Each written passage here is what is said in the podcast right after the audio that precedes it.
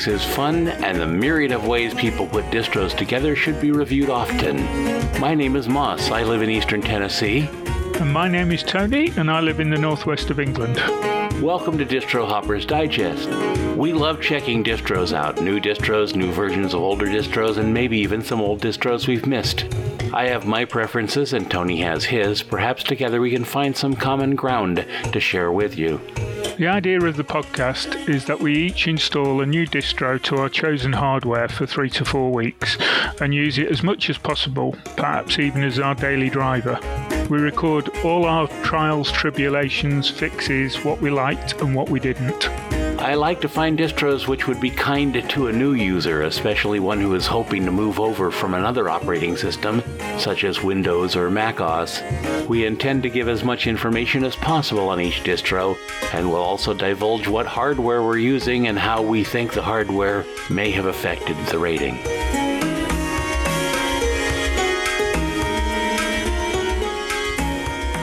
Welcome to Distro Hoppers Digest, episode 13, recorded on the 10th of May 2020. For this show, Tony is reviewing Q4 OS. I've got Ubuntu Mate 20.04, and we have a special guest, Leo Chavez from Mintcast, doing a review of Fedora 32. We are all practicing physical distancing in the era of COVID 19, and I can assure you that we are more than six feet apart. We'd like to hear from you what you'd like to see us take on, be it Debian, Red Hat, Arch, SUSE, Mandriva, Slackware, or Gentoo based distros.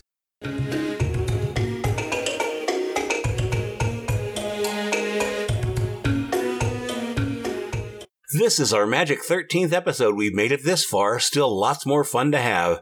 And we're going to start by having fun with our friend Leo. What's new with you, Leo? I'm I'm honestly appreciative that you guys brought me on for the magic 13th episode. Uh, but with me, honestly, just trying to stay safe and healthy. I, I think that's like a full time job at this point. All this new normal stuff takes some getting used to. I've been coping with copious amounts of hand sanitizer and curbside pickup. Uh, I've reignited my love for Legos, uh, something I thought I'd lost, now that my daughter is getting interested in them. Um, also, I've uh, I recently purchased a Raspberry Pi 4, and it'll be coming my way one of these days. With the loss of two day shipping, I've come to terms with the waiting. It's almost like mini Christmases, but you don't quite know when, uh, because you don't quite know when things will show up. I love Christmas. Ah, it's like, and it's like every every week or so, there's something that shows up that we'd forgotten that we ordered. No, no, no, no, no, no. Every few days, I'm getting packages. Oh man! And, and, and on top get... of that, yes, the the delivery services have gone back to what used to be the normal before Amazon shoved everyone into one day service.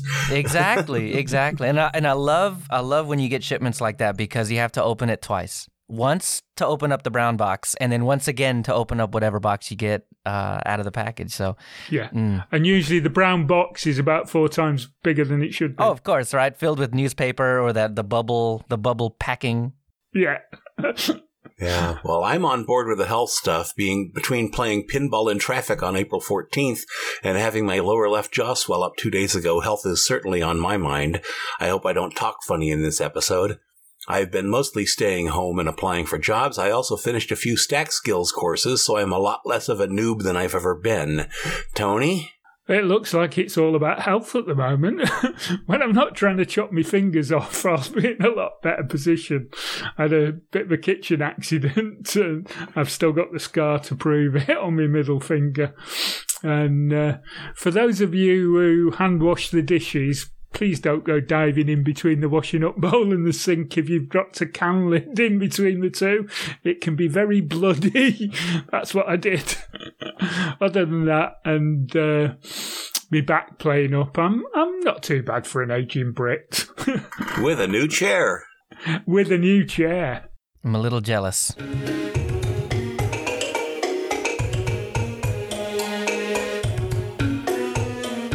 Monthly Foibles, where we discuss what did and didn't work for us this month. First off, we would like to welcome Leo to the show. What marvelous things have you been up to over the past month, Leo?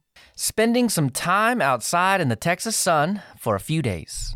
Honestly, the Texas sun tries to melt you, So there, there's a couple of weeks I think in uh, that that you get where the sun is not trying to murder you, and, and and we're squarely in that right now. So I spend a lot of time outside uh, dealing with my garden. I've got a few herbs, vegetables, and flowers out there that I'm trying not to kill, and of course spending a lot of time in the kitchen and on the grill uh, where I'm trying to nail down a few recipes. Uh, except my oven broke. So we think it's the heating element. Uh, the broiler works that that heating element will glow red hot, but when we turn on just the regular oven where it's heating from the bottom, we never see that heating element glow. So I assume that's the issue, but uh, a $48 purchase is what it's going to take to fix that. We hope. We'll find out soon enough. But uh, as far as technology goes, Fedora. Lots and lots of Fedora. The only thing I didn't do with Fedora was wear it as a daily driver and as an experiment to see whether or not I could live on this distro if I had to. And well, a true attempt to be persuaded. I went into this asking, could Fedora beat out Ubuntu in the easy and just works factor for me? I never thought I'd actually write or talk out a review over this uh, until we brought it up, uh, until we brought up the prospect of the show. I'm sure we can get you a t shirt I'll take it. I'll wear it. Ooh, because I, have a Red Hat shirt already. I'll just add it to the collection. I've always been a Debian derivative kind of guy. Uh, my NAS is Debian. My Nextcloud setup is uh, is is a snap on Ubuntu. Uh, I've got Ubuntu on my website, uh, or my website's run on Ubuntu. My VM host, my desktop is a form of uh, Ubuntu in the form of Linux Mint, and my laptop is right now is running Kubuntu. So I dove into Fedora a couple of months ago because I knew how stable people kept saying it was. I mean, you see it everywhere on this forum, that forum. Everybody's saying Fedora is amazing. So I figured there's no way a group can stay together as long as Fedora has in the various way Fedora has manifested without being worth a decent amount of perspective. Mine is, well, technically a perspective. Moss? Well, you gotta say they also have Red Hat's money there, so that could keep them going a bit. That helps, but only recently. They've they've stuck together for longer than Red Hat's been funding them. Yeah. Well, anyhow, I got in a really bad car accident and was very lucky to walk away from it. I still don't have full use of my right arm. The shoulder is still a bit locked up and various other pain points. This also entailed me becoming unemployed, so I've filed and have been approved for a paltry sum per week. But I have noticed I'm starting to get the uh, bonuses that unemployment uh, said we'd have. Uh, the $600 bonus sure beats 141 a week. I don't know that it's going to continue, but they said it would. I, there are so many different things out there as far as what is and isn't going to happen in this new normal, or how long the new normal is going to last until we get back to the old normal. So, anyhow, I think Tony and I are swapping our cats for extra chances, slicing off this, banging off that. Yeah. I just drink, twigged what you meant by our extra our cats for extra chances. I've been using Kubuntu Sabayon and the distro I'm reviewing this month, in addition to Feren OS, Linux Mint, Open Mandriva, LX 4.1, and Bodhi. Fedora was suggested, but I did not get through the installer with enough confidence to pull the trigger. I have decided that the Galago Pro 2 is just not the machine I need as my main machine, but I should be able to swap it for something more like I need. I need to see if my little box I inherited from my old friend can carry me until I can get something. I actually got it set up with Mint yesterday, much to my surprise, and I'm looking to clone the M2 SSD in the Galago Pro if I can. My first try left me disappointed, but Cryptodan gave me something to try, which I'll probably do later today. I'm looking for a 15.6 or 17 inch ThinkPad with an i7 and 16 gig of RAM. Any old internal drive will do, but if this box works, I may just upgrade it as needed. And the Kudu is still a wonderful machine. What about you, Tony? Oh, well, as usual, um, I'm not doing too bad. So when I can uh, use or could use my hand again, I've been baking bread and some scones and cakes. Uh, I made the uh, fruit and cheese scones. On the US side of the pond, you probably refer to the cheese cheese ones as biscuits, but in the UK, sweet or savoury, they're still scones. Um, and as I had um, an aging and not very good PC chair, as we've already uh, heard, or it's been kind of muted, that I uh, decided that it needed an upgrade. So I ordered a new uh, PC chair and it arrived on Wednesday. So now I can podcast in a little bit more comfort. Uh, I'm continuing to play with me models and uh, interact with the Facebook groups that I'm on uh, into you know that are into the modelling uh, and restoration hobby. One of one of them, uh, the diecast rescue restoration, Dinky Corgi, Matchbox Lesney, and Spot on Toys page. I've linked in the show notes, but uh, you won't get to see much unless you actually apply to join. So it might not be that, that much use to anyone. Linux wise, uh, I've recently did an upgrade to my desktop PC, as uh, people on Mintcast may have heard, remember hearing. Uh, I installed an Icy Dock 4 times two and a half inch um, SSD bay or HDD bay. It meant the removal of all the uh, internal um, drives and the DVD read write uh, rewrite drive because it's only got um, four SATA ports, and the uh, dock needed the all four of the uh, ports connecting up, so I can use all four bays. Hey, Tony, how are you liking that? Dale Miracle has been talking about maybe that being the next thing he buys me. It, it actually works really well. I've got I've got three of the bays, um, you know, occupied at the moment. One's got my main Mint 19.3 install on a one terabyte uh, SSD, and then the two of the other bays have got one's got Q4 OS on it, and one's got um, uh, Mint. Uh, no, not Mint. Um, it's got Ubuntu 2004 Mate on it both for testing purposes. Obviously, uh, Q4 OS was the distro that I'm going to be reviewing this month, so uh, I thought I'd bung that on and see how it went. Yeah, they say that you can use uh, metal drives and SSDs in that. Oh yeah, you you, you know you can use you can use uh, spinning Rust if you want to, but obviously the, you don't get the same speed advantage if you do that. Yeah, we thought you went and got the full size six bay one. no, I didn't quite go that far. Well, let's face it, you can have at least four distros on each hard drive that's in there. So, you know, four times four, 16 distros if you want, although I wouldn't be touching the one terabyte anyway. So you got that as a one, and then three others times four, that's 13 distros, isn't it? So there's plenty of wriggle room in there. Yeah, have fun doing your updates. yeah. So um, one of the things I did notice though is that it won't work as a data. Uh, you can't put a disk in and just use it as a data drive. Uh, it's got to be. It's got to have a distro on it. It's got to be a bootable drive. You can't read it otherwise. That's interesting. Yeah, really interesting. I guess that's what you get a toaster for. like that. Well, I've got one of that. I've got one of them as well. Yeah. I've got one of them as well. Well, then you're all set. Yeah. so uh, on the lockdown front, I'm continuing to help a few friends with shopping and stuff because uh, they can't get out at the moment due to health issues and stuff like that. Go for my daily walk, or I might be able to go for two walks on after tomorrow if I want.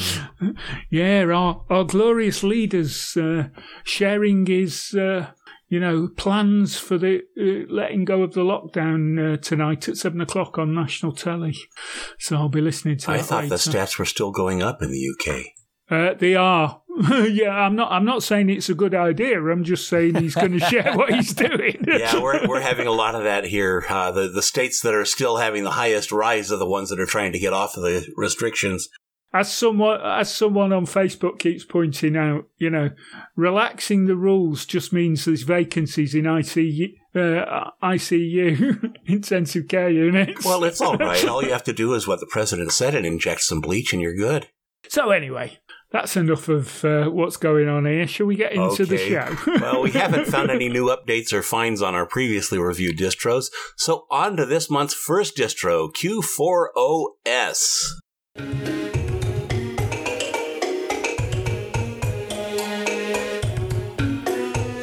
So, just to uh, let you know, uh, this month's uh, distro was mainly run on my Dell 7440 test laptop. Specs are in the show notes. I keep saying it every month, so but it's basically it's an i7 fourth gen with uh, I've got 16 gig of RAM and uh, 128 gig SSD in it. Just a heads up, I put uh, the 4.0 uh, R3 uh, release on it, which is not stable. It's the uh, it's based on Debian testing, uh, which will become the next stable release in uh, 18 months, two years time, depending on how quick the release cycle goes. Currently, the latest release is 4.1. On the uh, Q4OS website, uh, it says Q4 OS 4.1 Gemini is based on the current Debian Bullseye development branch, and it will be in development until Debian Bullseye becomes stable. So that means if you want something that's a little bit more st- stable, go refer back to the 3 3.10 uh, release because that's the long term support with about five years of security and other upgrades. So um, if you if you're okay about uh, the occasional glitch because it's uh, based on testing, then you know I, I I've not found any problems. Our listeners will probably remember that I did a review of 3.2 sometime back. Yeah, I think that was either September, October last year, wasn't it? Something like that. So anyway, I installed it on the Dell and also on the PC t- tower just to uh, check out how it uh, dual booted, and the installation was fine. Uh, installers a dream. I don't know what the names of these installers are, but it's a really nice installer to use, and you get all the usual op- options uh, to install and wipe the current um, drive that's in there, install alongside the current OS, or do a custom install. I can report on the Dell that I did have an issue, the same issue that I reported last uh, month with LMDE of the boot flag not being properly installed. But as I knew what was happening this time, uh, it was an easy fix. I just stuck a uh, USB stick in with Mint 19.3 in it, booted into that, started up G-parted, flagged the uh, drive properly, and then on reboot, it recognised the uh, the drive as a bootable drive. On the tower, uh, I just picked the drive that I wanted to install to, uh, one of the uh, drives that's in the Icy Dock. And the drive told it where to put Grub, which is the main boot drive, SDA1. And at first boot, everything was recognised boot wise, so no issues there. So after the first install, the hardware facts and stuff, the only issue I had was the issue of it not flagging that boot drive correctly on the Dell. Other than that, um, which I was able to fix easily, everything was working fine. Tony, Uh, go on. this is a feature of Calamares installer. It's a bug that has been reported and that will presumably be fixed in the next version. ah, I found some way to not set that boot flag when I installed Sabayon recently, and it actually went through without actually installing boot. So there is a trick to do that. We just haven't figured out what it is. But yeah, that's Calamares installer, and it's a lovely installer when it works right. Uh, like I say, because I knew what was going on this time, it was a literally a two minute fix. It was no problem at all. There was one little niggle with the Dell because I'm on Plasma, and the Dell uh, on Plasma it it was niggling me for a uh, keyring password before it had, uh, you know, for the Wi-Fi password. Um, so I set a keyring password so that it stored the Wi-Fi password, but it takes about 30 seconds for it to try starting the Wi-Fi before the keyring password box appears. So the the piece, the laptop boots in about 10, 15 seconds, but it takes another 30 seconds for the keyring to pop up before I can use the Wi-Fi. so apart from that, the actual PC is up and running dead quick. So uh, it's just a little niggle with the uh, way the uh, keyring uh, password box. Uh, it do- it doesn't until the uh, Wi-Fi fails to start. It doesn't pop up the box. So ease of use, everything works fine. Uh, I've used the laptop continuously for that whole month, and uh, probably a bit longer actually. Uh, using it for Zoom calls, all my portable computing needs as a Mercy media server. Uh, I talked to you, Moss, last night on Mumble with it. I've even plugged it into the uh, TV in the living room and used it as a media server so that we could uh, watch some Amazon Prime stuff. I was I wanted to watch uh, Picard, and I've currently got a few days left of a three month trial with Amazon. So I plugged it in, everything worked fine. Audio output onto the HDMI screen worked great. So it's brilliant. You get all the usual software you need from all the different sources. You can go on to Flatpak, Snap, usual repos- re- repos that are obviously mainly Debian ones. But uh, yeah, it's great. So it was very easy to use. Application issues, didn't have any. I can't remember a, a, single application issue apart from the keyring. Uh, memory use. Now, this one was the biggest surprise for me. I installed, like I say, I installed Plasma as the desktop environment, and I was expecting it to use a, between 800 uh, meg and a gig of RAM at first boot. Nope. First boot, it shows a paltry 670 meg of RAM used when I flashed up NeoFetch, and very similar figures in all the other things that you can check for RAM usage. So it was it wasn't a glitch with NeoFetch or anything. It was uh, pretty well spot on. So I'm really impressed. This is actually better than Mate on Mint 19.3, which usually flags up between 700 and 750 meg at first boot. So the developers have done an amazing job regarding memory management with this distro. It's fantastic. A lot of people have been talking about this that Plasma is all of a sudden a light distro. I think they pull, pull some tricks at boot up to move things elsewhere so that they boot using less memory, but nonetheless, it, it's very light. You might as well just give up your XFCE now.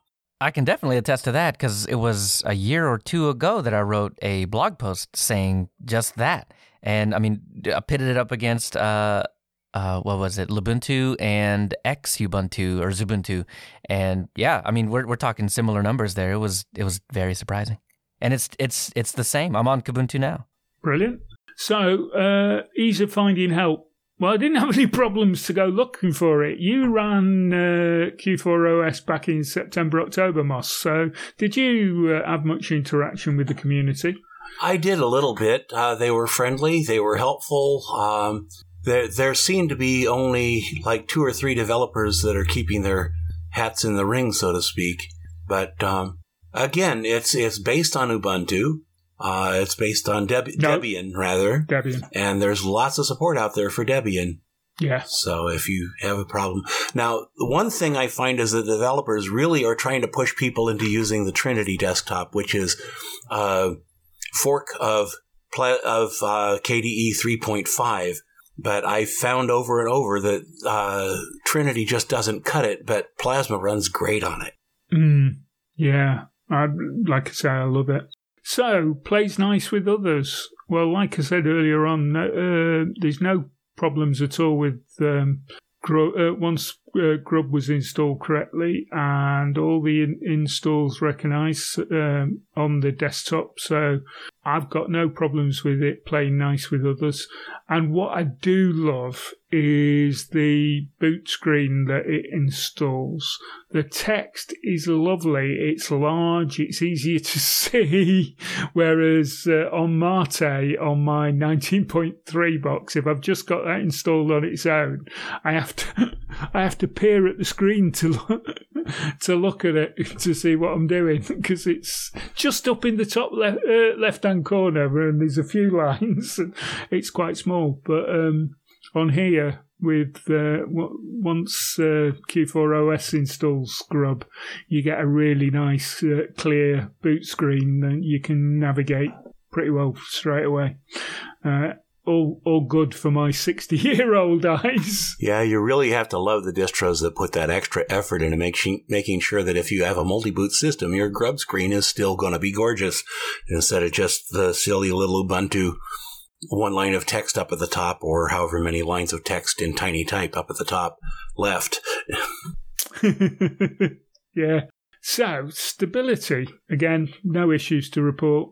Updates have not created any issues uh, on either of the installs, so uh, no problems there.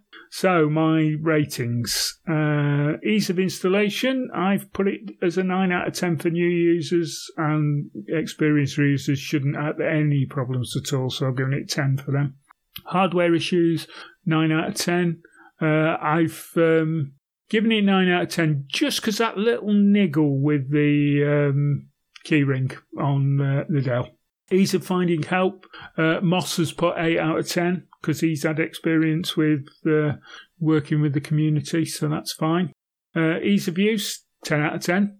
Plays nice with others, 10 out of 10. And stability, 10 out of 10. And I'll give it a 9 out of 10 uh, overall rating. That's quite a bit of stability out of an unstable branch. It's not the unstable branch. It's not SID, it's the testing branch. So it's in between the the stable Buster. Okay, I thought testing came before unstable, but S- yeah, st- SID becomes testing Ah. once the release goes out. So it's based on the test data, which you think is what Ubuntu do as well. You might know a bit more about that, Leo. Yeah, they um, they base all of their six month releases off of the Debian testing branch, and then they take that in, and then they'll start patching those things with the new patches that do come out. But yeah, the version number stays the same a lot of times. Yeah. So similar distros. Well, we, uh, I reviewed LMDE last uh, episode. Uh, MX Linux. That's also a Debian-based uh, system, and of course Debian Buster.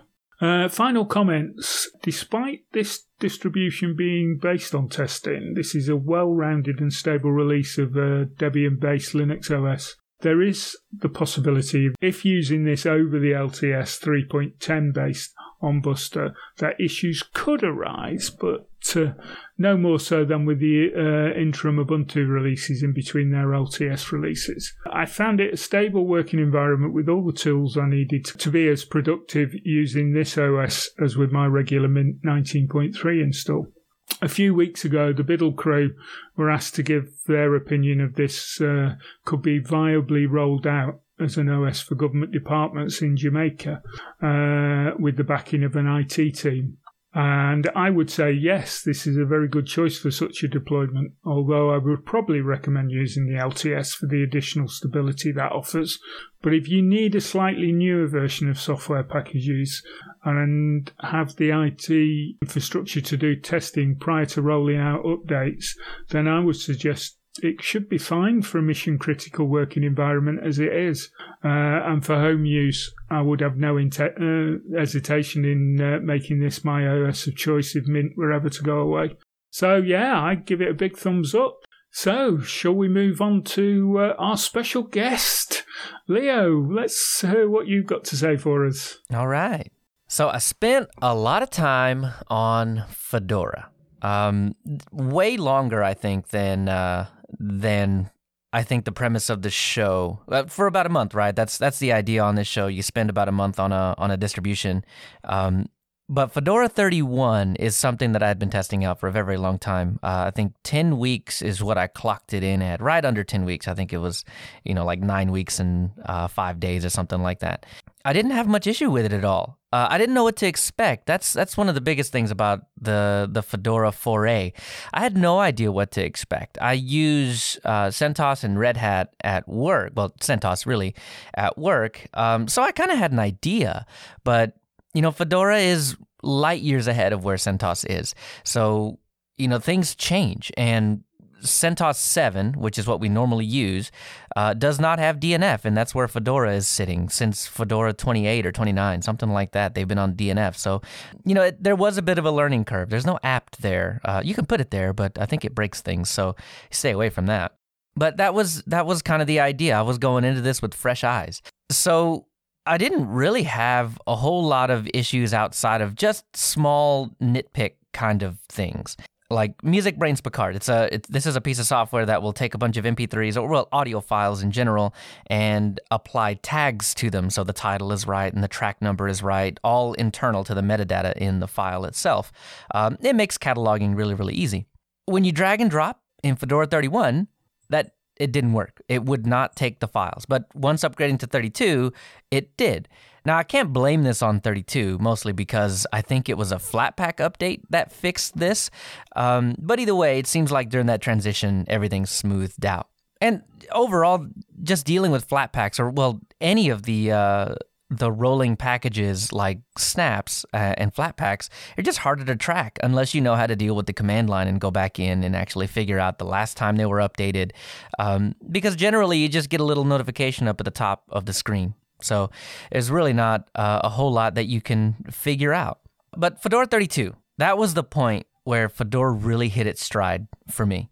Uh, a lot of that is largely because I'm on some newer hardware, namely the AMD RX 5700. Uh, this is one of AMD's newer graphics cards that didn't really fully get support until 5.4 and the 5.5 kernel. Fedora is running on currently, I think as uh, as as early as last night, uh, was running on 5.6.8. I should have wrote that down. Don't quote me on that, but it's it's, it's one of the later 5.6s. So full support, everything works great. So that that's that's awesome. Yeah, that's really just the fault of the kernel, and I, I do appreciate that uh, that that hardware support is there. So you know, it's it's plug and play for me at this point. So the hardware on this build, none of it really changed during my foray with 31 and transition to 32. So this is a, uh, a B350 motherboard paired with a Ryzen 1700 and 32 gigs of RAM. Uh, Fedora lives on a 250, uh, I'm sorry, 240 gig SSD. Uh, and I let Fedora initially auto partition itself. So one of the things I think that you're going to get into with Fedora is you're going to have to get used to a new installer. There's no Calamares, there's no, uh, what is it, Unity, Ubiquity, whatever that other installer is. Ubiquity. Yeah. Ubiquity, yeah. Th- there's none of that. It is fully new. If you've never seen it before, it's going to be a little daunting. The, the basics is, is there, but when you get into the partitioner, it's something new. So I let it auto partition, but since this SSD is on the smaller side, I went in and tweaked that a little bit. So what ended up happening was you get a root partition where all your system files go. Fedora decides that you need a separate home partition, which is good practice. Um, but I like living on the edge. I back up my stuff outside of a partition scheme, so I don't I don't really worry too much about it. And uh, you get a I said root and home and boot. So there's a boot partition as well. Uh, yeah, you'll need that one. Yeah. So anyway, so I removed off the the home partition separation and just stuck that in with root and that left me with 225ish gigs usable and an 8 gig partition for swap i didn't mess with swap so it decided i needed 8 gigs of swap so i think the real thing is installation is easy as long as one of two things happen so rolling into the installation and upgrade section. Um, once you do that, I, I, think you can figure it out. When, once you get to that that section, if you have a little bit of experience, I think you can figure it out. But it's easy as long as one of two things happens. So, one, that you can figure out if you select your hard drive in the partitioning window, it will select it for installation. So, this is the thing that took me the longest to kind of figure out.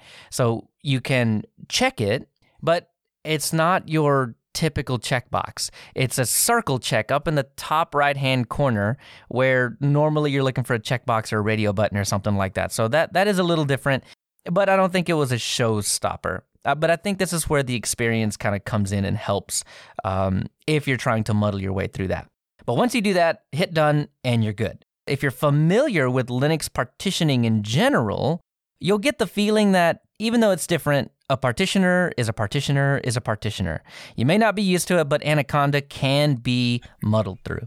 Fedora opts to use LVM by default and create separate partitions for root and home, as I mentioned before, and it also creates that swap partition.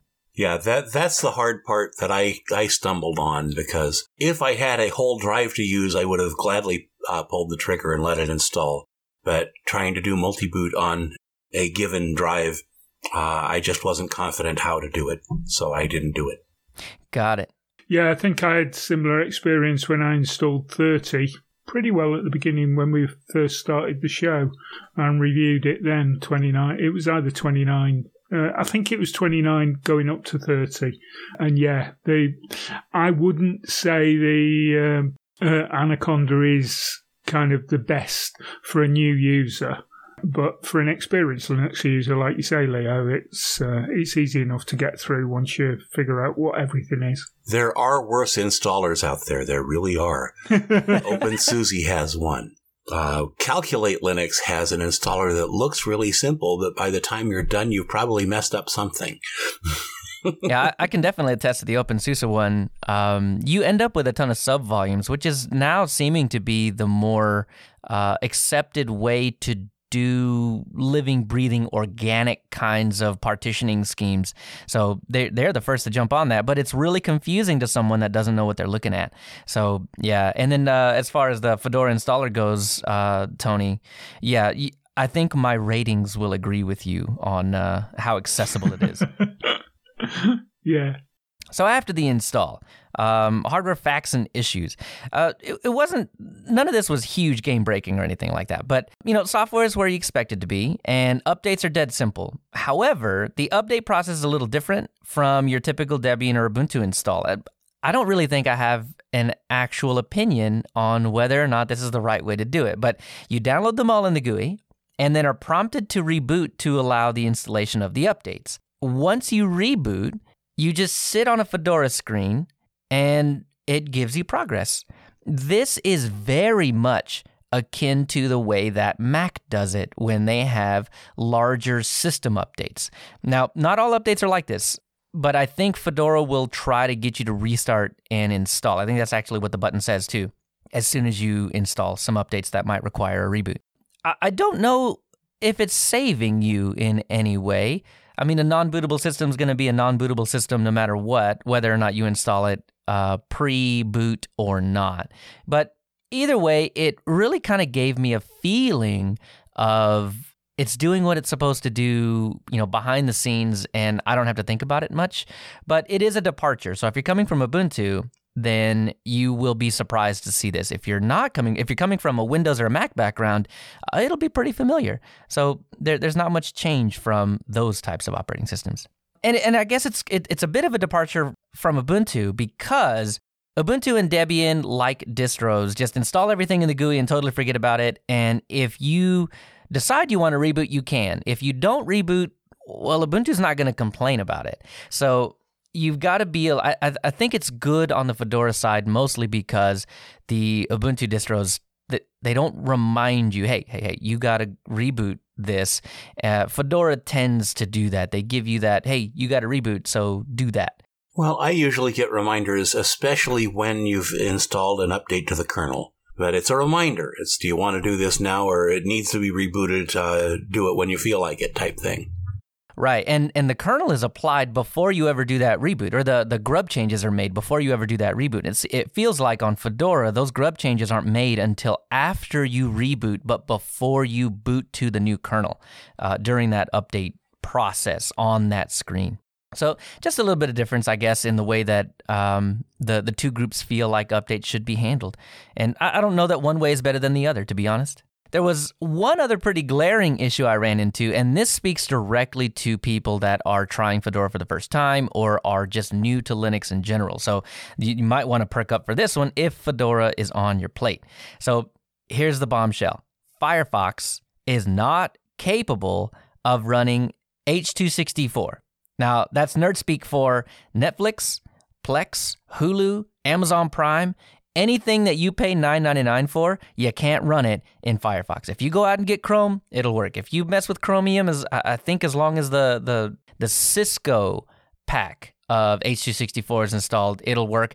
But Firefox does not work, and there's no way without slight modification to the system that it will work. So, yeah, for a new user, this could make or break the experience, to be honest with you if you're trying to use this as a daily driver and something to relax with, um, it's going to take a little bit of doing. So it's not like new users just know that RPM Fusion is a thing or even know how to express the idea that that's what they need. However, if you hear this, this show, or stumble upon the right resources, which is what I think might more likely happen, you'll see that the FFmpeg libs package and, it de- and its dependencies need to be installed. Once you do that, you're golden. So I've got in the show notes um, how to install RPM Fusion, which is it's one big long command that adds both the non-free and the free uh, repositories, and then from there you're able to access ffmpeg-libs and install that. This is really just coming from the way that Fedora looks at free software and what should be bundled and available with the system.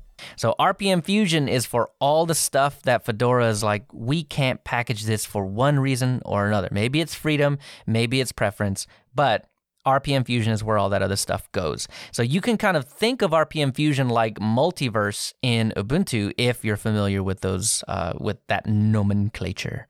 I think I had a similar problem with codecs in when I was running uh, OpenSUSE.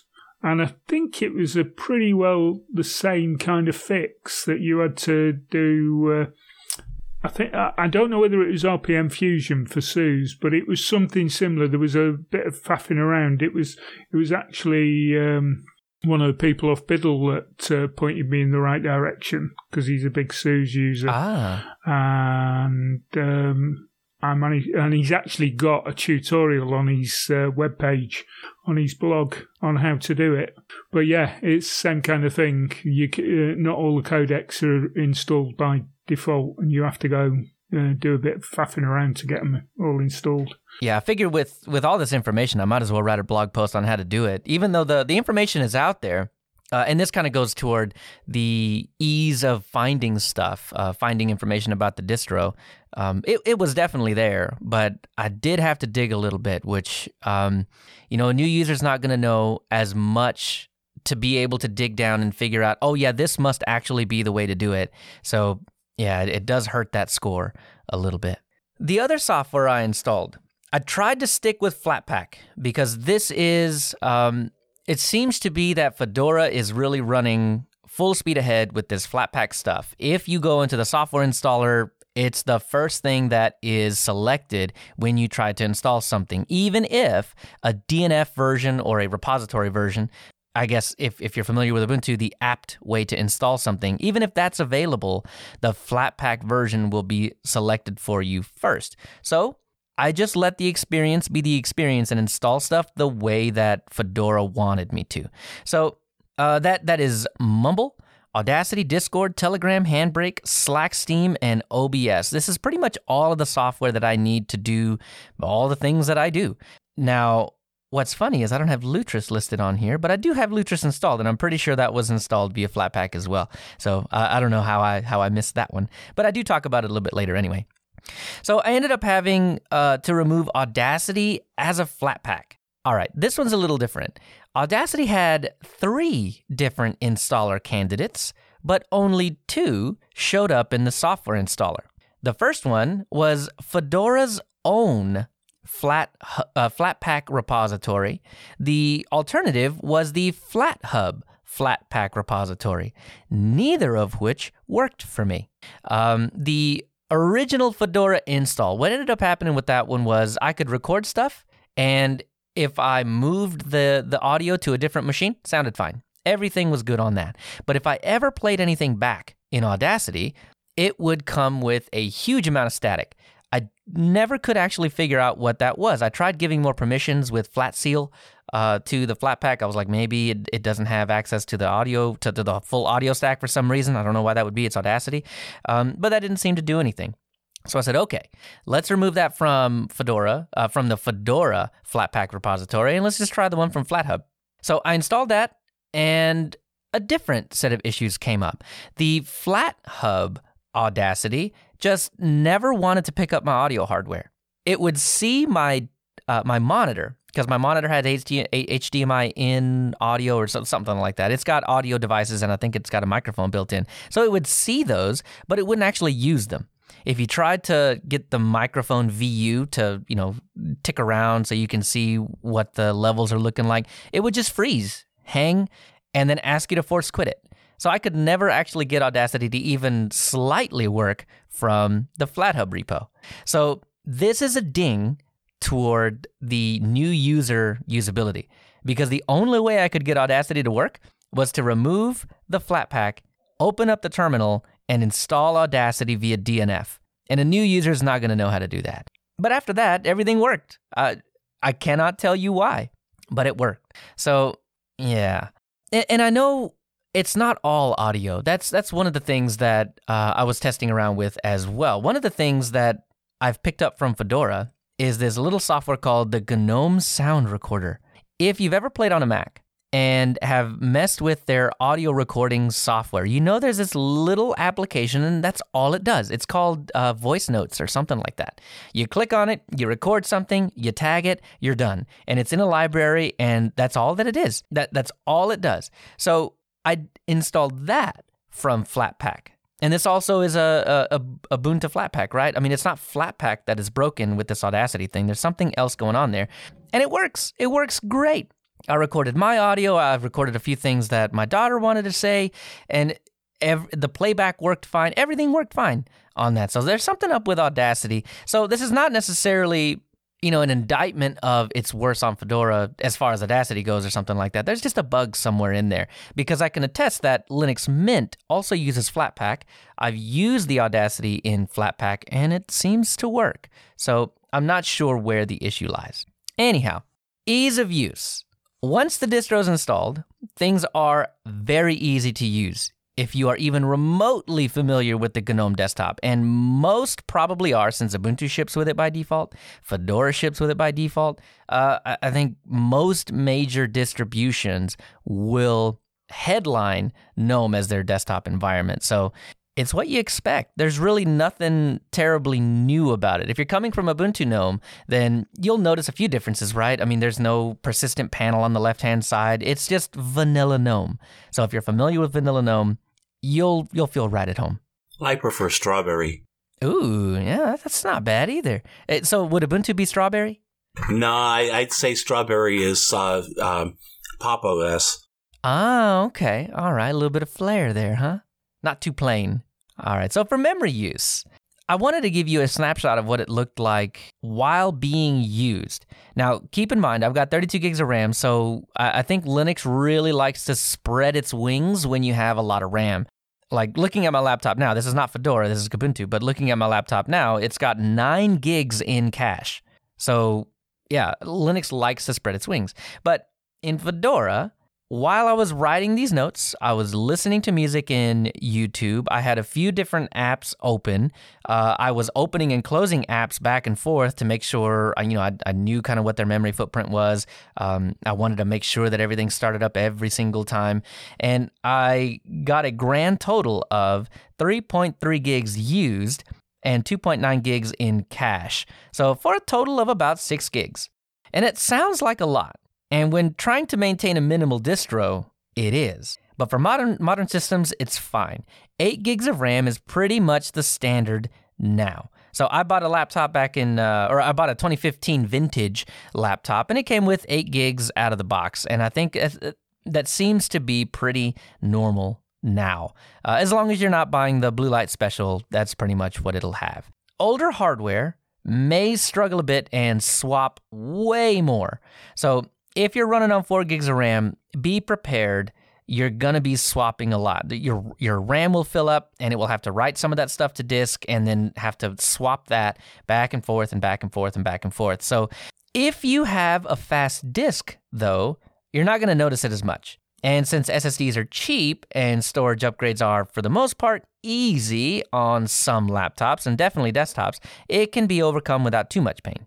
If you have low amounts of RAM, no SSD, use tons of applications, and no hardware experience, you're going to run into issues that you cannot solve. Though, uh, this would stay true on Ubuntu as well. So, so this is not a, a Fedora dig. This is more of a GNOME and your usage habits kind of uh, uh, kind of thing. So, finding help. I didn't interact with anybody directly in the community. I, I, I find I, I, found other people asking the questions that I wanted the answers to, and so I kind of took notes from h- how the interaction went, really. Um, and it seems like I think all Linux communities are like this. You're going to have a mix of people that have been using Fedora for forever that huff and puff and tell you that I don't know how you didn't know this. I don't know how you didn't Google this already. I didn't. I don't know how you whatever. Right? That it, that totally exists, just as it does in every other community. Um, but you also have these awesome, really helpful people that will come and swoop in and ask you a million different questions to get to the heart of your issue and tell you exactly how to fix it. So, as far as that goes, it was great. I didn't find I didn't have any hardware support issues, so you know, I didn't have to go looking for anything like that, but I did have that Firefox issue with H264, and that's really what um, what I got my experience uh, of the community from. And and it really, yeah, that that whole issue is just philosophical. So you've got the people that are always reminding you that hey, when you install RPM Fusion, this is outside of the bounds of what Fedora stands for, what Fedora is doing. So, you know, be aware of that. But the short and sweet of it is it's easy to find information um, because I think the Fedora group is large enough that, you know, most of the questions that, that need to be answered have already been asked and answered. So the Fedora folk, they're a fine bunch. Now, I can't tell you whether Fedora plays nice with others uh, because I think this is a question that is that is really kind of honed in on can you install it alongside other distros and it won't just totally you know slap grub upside the head and break everything right so I suspect that it will though but uh, you'll need to be in that experienced partitioner uh, grouping to really make it work the way you might expect uh, you want it to so, and, and the reason that I have this point of view is because I don't typically install more than one OS on a disk. Um, I don't do side by side installs uh, very often. So, yeah, I just don't have that um, have that experience. And I tend to run legacy boot as well, so I don't have as many UEFI issues as Moss tends to. Um, to be honest, I'm really not that familiar with it, so uh, I, I, I couldn't give you much insight on that side either. Stop picking on me. No, no, this is this is uh you know more than me as far as boots go because I tend to just fall back to legacy because I know how it works, I know what the process is, I know where to put the bootloader, you know, yada yada yada. I'm very familiar with it. So I'm reluctant to let it go in favor of a mm, BIOS controlled software that I don't know, it seems like firmware updates can just blow out of the water, so I'm with you on that one, Leo. Yeah, legacy's legacy for a reason. They'd have taken it out if it weren't worth its salt. So anyway, uh, the idea with that whole legacy boot thing is I can just plop a Linux distro on a disk, add the bootloader, and boot from the disk when needed. So that I think that's just the graybeard in me. What I can shed some light on though is the gaming aspect. I've also got the perspective of having gamed on both Fedora 31 and 32. Man, did the upgrade make all the difference. I played a handful of games over various solutions Lutris, Steam, and Proton, or Steam with Proton, and of course, native games. So, World of Warcraft, Path of Exile, Brawlhalla, uh, Dawn of War 3, and OpenRA. For World of Warcraft, I needed Lutris, Wine, and Vulkan drivers. It's the main game that I play, and I suspect that installing Lutris and some of the uh, the dependencies that Vulkan is going to need really kind of fixed any issue I might have possibly run into with Steam. So looking back on it, I probably would have installed Steam first and given those games a try first. But I don't play those games as much as I do WoW, so it kind of tainted the way that uh, that I went through this um, this process. So if you are looking to play Steam games and you run into some issues uh, in the show notes here, I've got the packages that I've installed uh, that may have helped me sidestep anything. So, Lutris. I installed it from GNOME Software. It was uh, the Flatpak version, but the BattleNet app, which launches World of Warcraft, needed a few different things. I've got those listed, like GnuTLS and OpenLDAP and a few other things, SQLite. Um, I needed to install Wine as well. There is no do you want wine, wine staging, or wine development in Fedora? That question is just straight up answered for you by just install wine. So there is no confusion. So as far as that goes, that is way easier to deal with than any Debian derivative because there is no wine staging to install. So you just install wine and it stays fairly up to date with where wine staging is. I think they're on 5.7 now, which is current. So that I think is a real checkbox in the Fedora uh, in the Fedora category. And then, of course, you got to install Vulkan Loader and Vulkan Loader i686 to make DXVK work. Uh, that does install a few dependencies, so yeah, that, that seems to be it. But my experience was they were already installed. I don't know which package installed it because I went back and looked at both um, the things that I installed for the BattleNet launcher and the things that I installed for Wine, and neither of them pulled in those uh, those particular things. So that might be a meta package where you know it refers to a bunch of other packages, or it might just be installed by default. So yeah, that was already done for you. the the that was it. That was the difficulty of getting gaming working. And you don't even have to do that if you're not playing games through Lutris. So, well, World of Warcraft specifically, but most Lutris games have uh, a bit of a process like that. So, the verdict on World of Warcraft the game worked great but with the performance I'd expected with Mesa 19.2.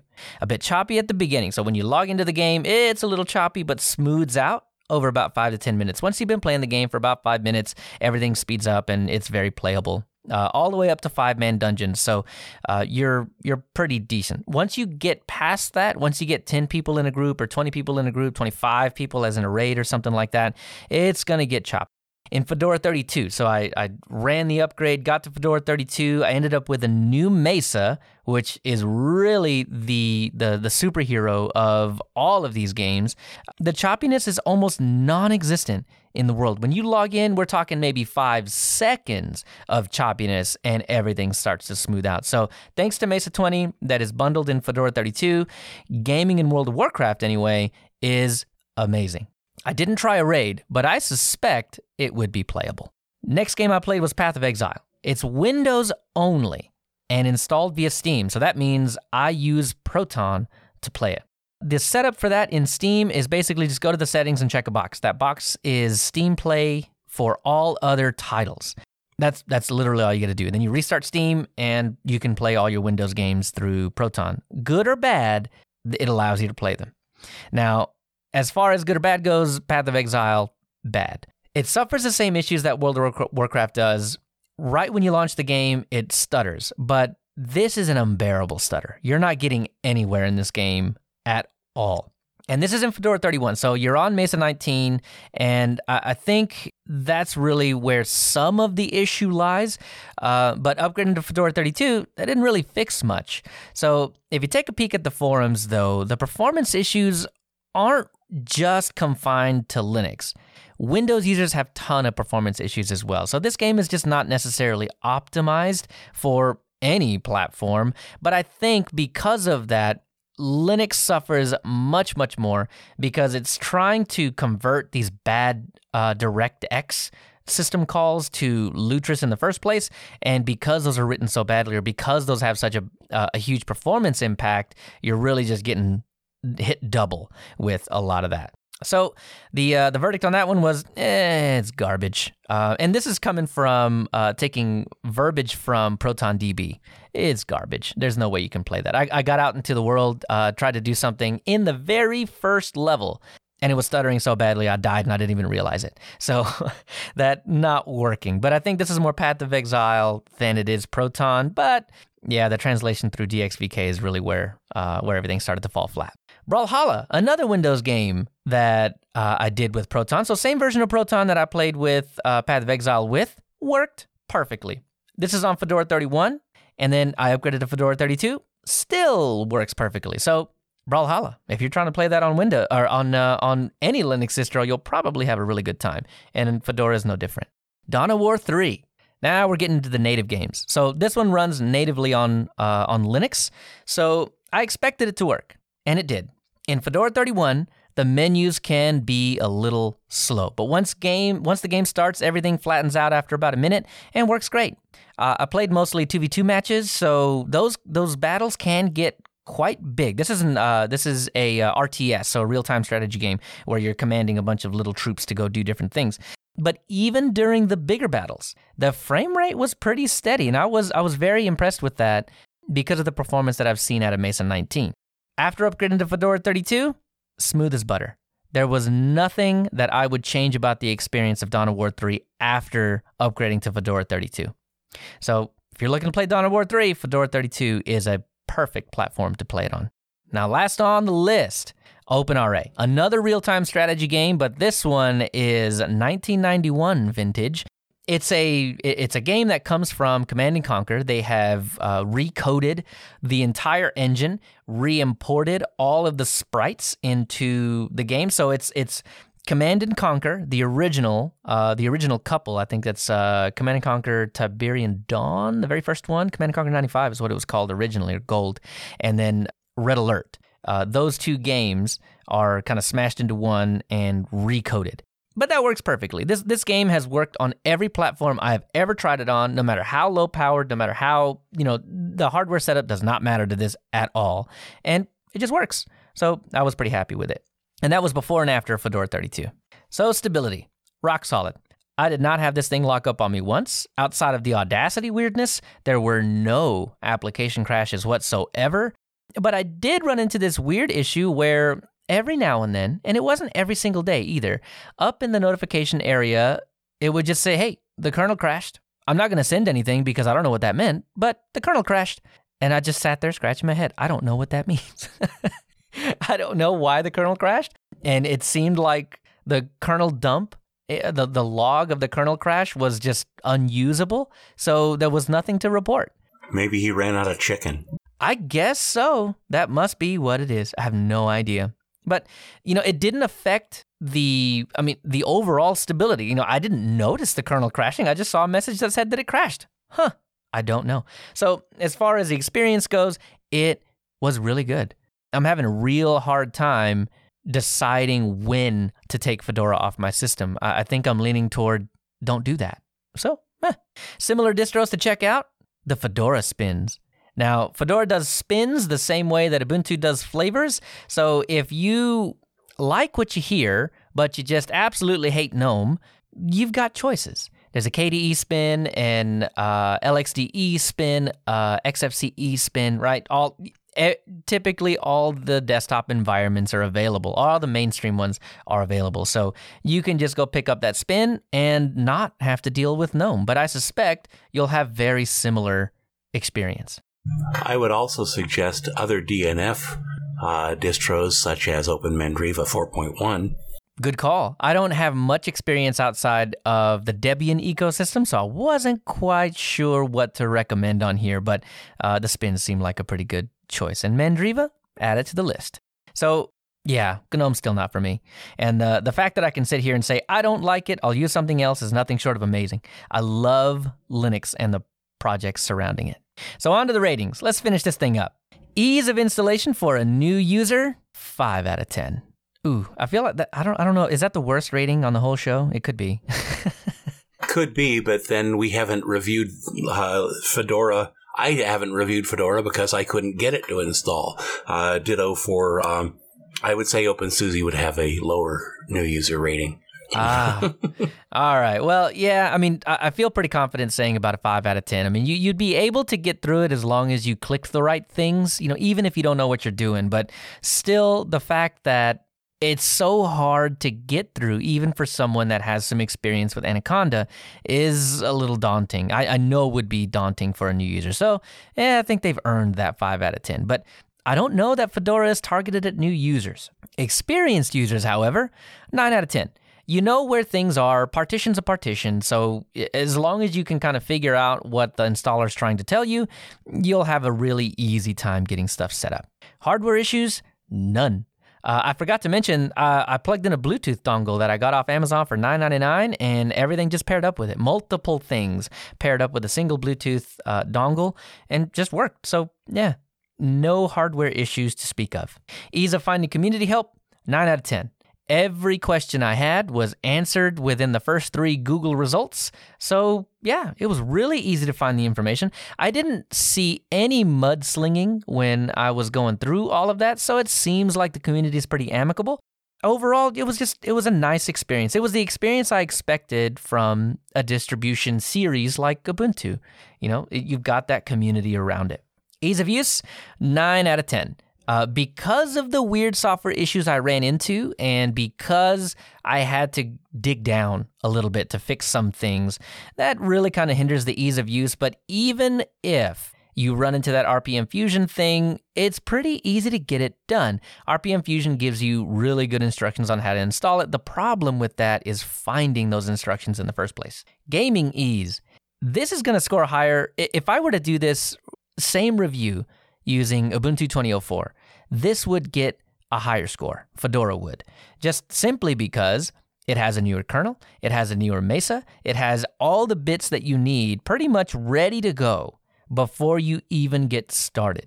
With Ubuntu, I would probably still, even the newest Ubuntu 2004, I would probably still have to install a newer kernel to get things working the way that I want. So, gaming ease, way higher in Fedora. So, 9 out of 10 there. Stability, outside of those weird little kernel things, yeah, 10 out of 10. I didn't have a single lockup during the entire time. So, my overall rating, I couldn't decide. So I think I'm going to say 8.5. I have 8 to 9, somewhere in there. 8.5, I think, is a pretty solid rating for a distribution. You just got to have a little bit of experience to get through that partitioner without too much issue. But if you can get past that partitioner, you're going to have a really good time. So, my final comments Fedora's fantastic. It's well put together and works the way you expect it to. If it weren't for an installer that can cause a little confusion when it comes to partitioning, it would be ideal. It could almost be recommended as a beginner distro, but that's fine. Fedora is great, just the way that it is. And that's it for me. Thank you, Leo. Well, and I am going to run down Ubuntu Mate 20.04. My hardware, I ran this on a System 76 Kudu 3 with 16 gigs of RAM and a 256 gig SSD with 6th generation i7 and the Intel graphics chipset. I also gave Ubuntu Studio 2004 a try on my Galago Pro 2. I still didn't like the way they implemented XFCE, so I switched to Kubuntu 20.04 and added the Studio tools. I'm still using that, but I'm not going to cover that in this review. Installation was as smooth as can be for Ubiquity installer, which is my choice for the second best installer for newer users. Nothing to report out of the ordinary. Post installation hardware facts and issues. It was like revisiting an old friend, one with nothing to offer except solidity. Nothing went wrong. For some reason, Clementine went wonky on me and I had to use another music player. The same thing happened to Sneaky Linux when he reviewed Xubuntu 2004, so it's probably one of those overlooked things on the new LTS. My biggest peeve the icons for end the current session, lock screen, and turn off the device are different from those used in the past or in other distros, are not evocative of those features in any way, and are tinier than ever. This is a serious problem for visually impaired people. One of the listeners in the Telegram group told me I could put a sh- shut off widget on the taskbar. I looked at that and found it to be the same icon I didn't understand already and was not significantly larger. Ease of use. This is going to be a boring review, I can tell already. Everything works exactly the way you'd expect, and Mate makes it easy for both new and experienced users. Memory use. After booting, Stacer reported 880 megabytes of RAM use. This is not nearly as light as Plasma or XFCE, but still quite a bit better than GNOME. Total disk use as installed is 10 gigabytes. With four tabs open in Firefox, RAM usage was 1.4 gigabytes. Closing Firefox and waiting two minutes saw it return to 860. Another time I closed Firefox, it dropped to 744. I moved Firefox to a separate workspace and it briefly jumped to 2.0 gigs and then settled back down to 1.8. So this is not a distro to use if you only have 2 gigs of RAM, but you should be fine with at least 4 gigs of RAM unless you're doing heavy lifting in your other uses, in which case you probably shouldn't have a 4 gig machine in the first place. Upgrade, upgrade, upgrade. Ease of finding help. There is nothing easier to find than help with Ubuntu distros. There are the official forums, the Ask Ubuntu website, all the various Telegram and Discord groups, and just about anybody who has ever used Ubuntu. Bug reports are getting easier to do, although they're still working on making them easier.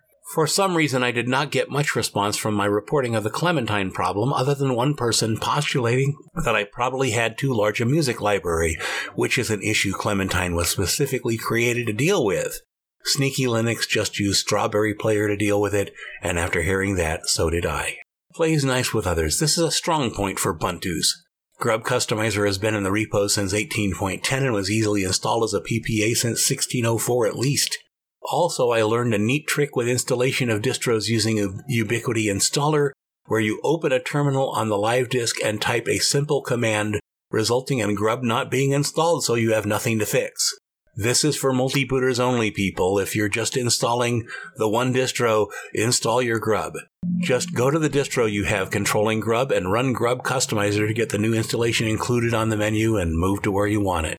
Stability, you've heard it here many times already. It's Ubuntu, and nothing short of Debian itself is more stable. Similar distros to check out Any other Ubuntu? Linux Mint Mate. Any other ideas on that, Tony? It's difficult because there's quite a lot of uh, other distros based on Ubuntu. So I I would say anything that's Ubuntu based uh, is going to be fairly stable. But you may want to check out some of the other uh, Debian spins that uh, add a few tweaks. Right.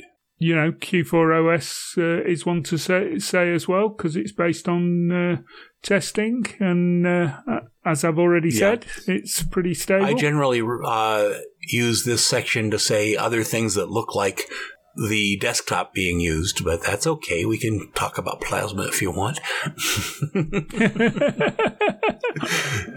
Ratings Ease of installation for a new user, 8 out of 10. Experienced user, 9 out of 10. Hardware issues, 9 out of 10. Ease of finding help in the community or on the web, 10 out of 10. Ease of use, 9 out of 10. Plays nice with others, 10 out of 10. Stability, 10 out of 10. Overall rating, 9 out of 10. You know, if they make those exit icons easier to read, I might have given it a 10. But people are talking to me like, oh, it's the way it's always been. And it hasn't been always that way. They, and it's not that way in Linux Mint Mate. You get clear, easy to recognize icons. Final comments. This installation just felt familiar like an old shirt. Nothing remarkable, but it felt like it would do anything I asked it to without error or complaint. Just stay away from the Clementine music player until they've had uh, time to figure out what the problem is. For information on other Ubuntus, check out episode 334.5 of Mintcast. that must have been one of your most concise Yeah, I kind of raced through that ever I? because it's so stable. There's nothing to report. It worked. Everything worked. Everything worked easily. Everything worked exactly the way you expected it to. What are you going to talk about? Man, that that makes my section humongous in comparison. That's all right. Anything with, with you on here, it's going to be humongous anyhow. Aw, yeah. Our shows usually are under 40 minutes. I was going to say it's a good job you were here, Leo, because we'd have prob- probably been over in about 25 minutes if it hadn't been for you being here. well, I'm glad I could help bulk up the show. Our shows run 25 to 45 minutes, and right now, without editing, we're at an hour 20, and we're not done yet. yeah. Okay.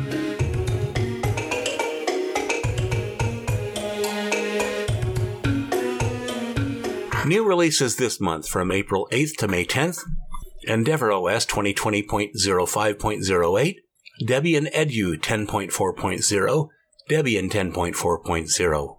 AV Lin- Linu? It said Linu, unless I deleted an X in there. Let's call it AV Linux and get away with murder here.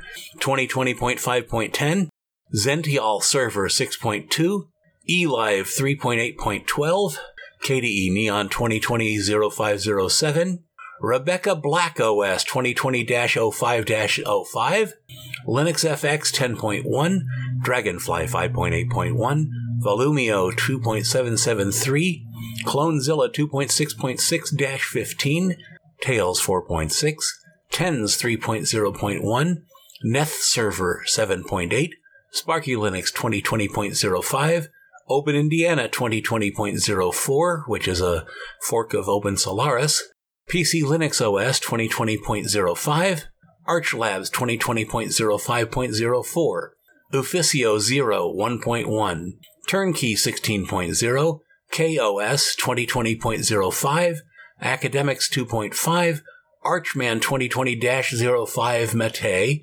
Luninux 20.04, GhostBSD 20.04.1, Endless OS 3.8.0, Elementary OS 5.1.4, Simplicity Linux 20.4, Pop OS 20.04, Parrot 4.9, Voyager Live 20.04, Red Hat Enterprise Linux 8.2, Fedora 32, CentOS 7.8.2003, Manjaro Linux 20.0, Ubuntu Budgie 20.04, Xubuntu 20.04, Ubuntu Chillin 20.04, Ubuntu Mate 20.04, Kubuntu 20.04, Ubuntu Studio 20.04, Ubuntu 20.04, Lubuntu 20.04, Nix OS 20.03, Archman GNU Linux 20.20-04, GUIX System 1.1.0, Endeavour OS 2020.04.11, and React OS 0.4.13, still in alpha. That's one hell of a list. It is. Things have picked up.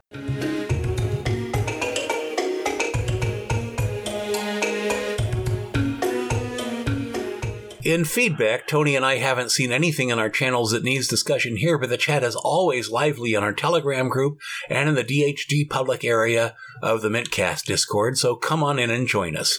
Londoner, Cryptodan, Dale Miracle, Joshua Hawk, myself, and others have a grand time in there, with more activity at times from our 23 members than some other groups I'm in with a thousand or more members.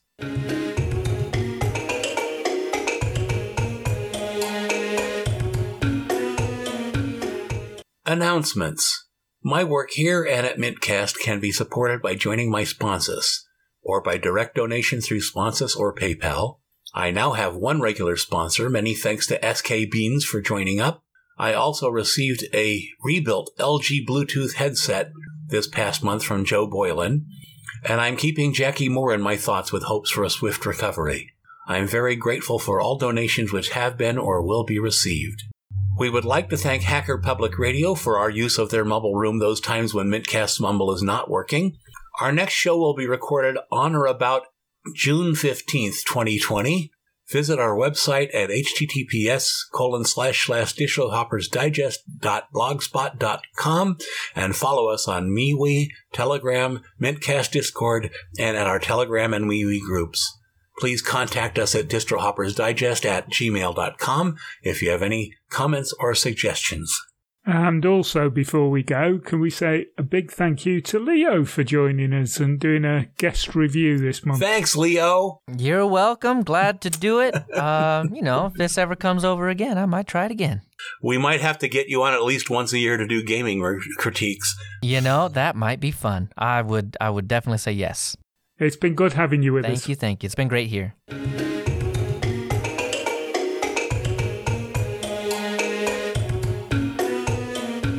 We would like to thank all those who make this project possible, starting with Hacker Public Radio for allowing us to use their Mumble server, Archive.org for storing and helping to distribute this program, Audacity, which we use for recording and editing the show, Joshua Lowe for work on our logo, all those who work on the teams which are creating, adapting, and maintaining the Linux distros we have reviewed this episode.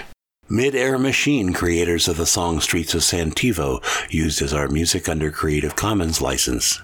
Thanks to Linus Torvalds for the kernel, Richard Stallman for the GNU toolkits, and all those who have worked behind the scenes on free and open source Libre software. And thanks to the rest of the Mintcast team for letting us use their Discord and Telegram channels, and lots of encouragement. We shall be back next month. Thank all of you for listening.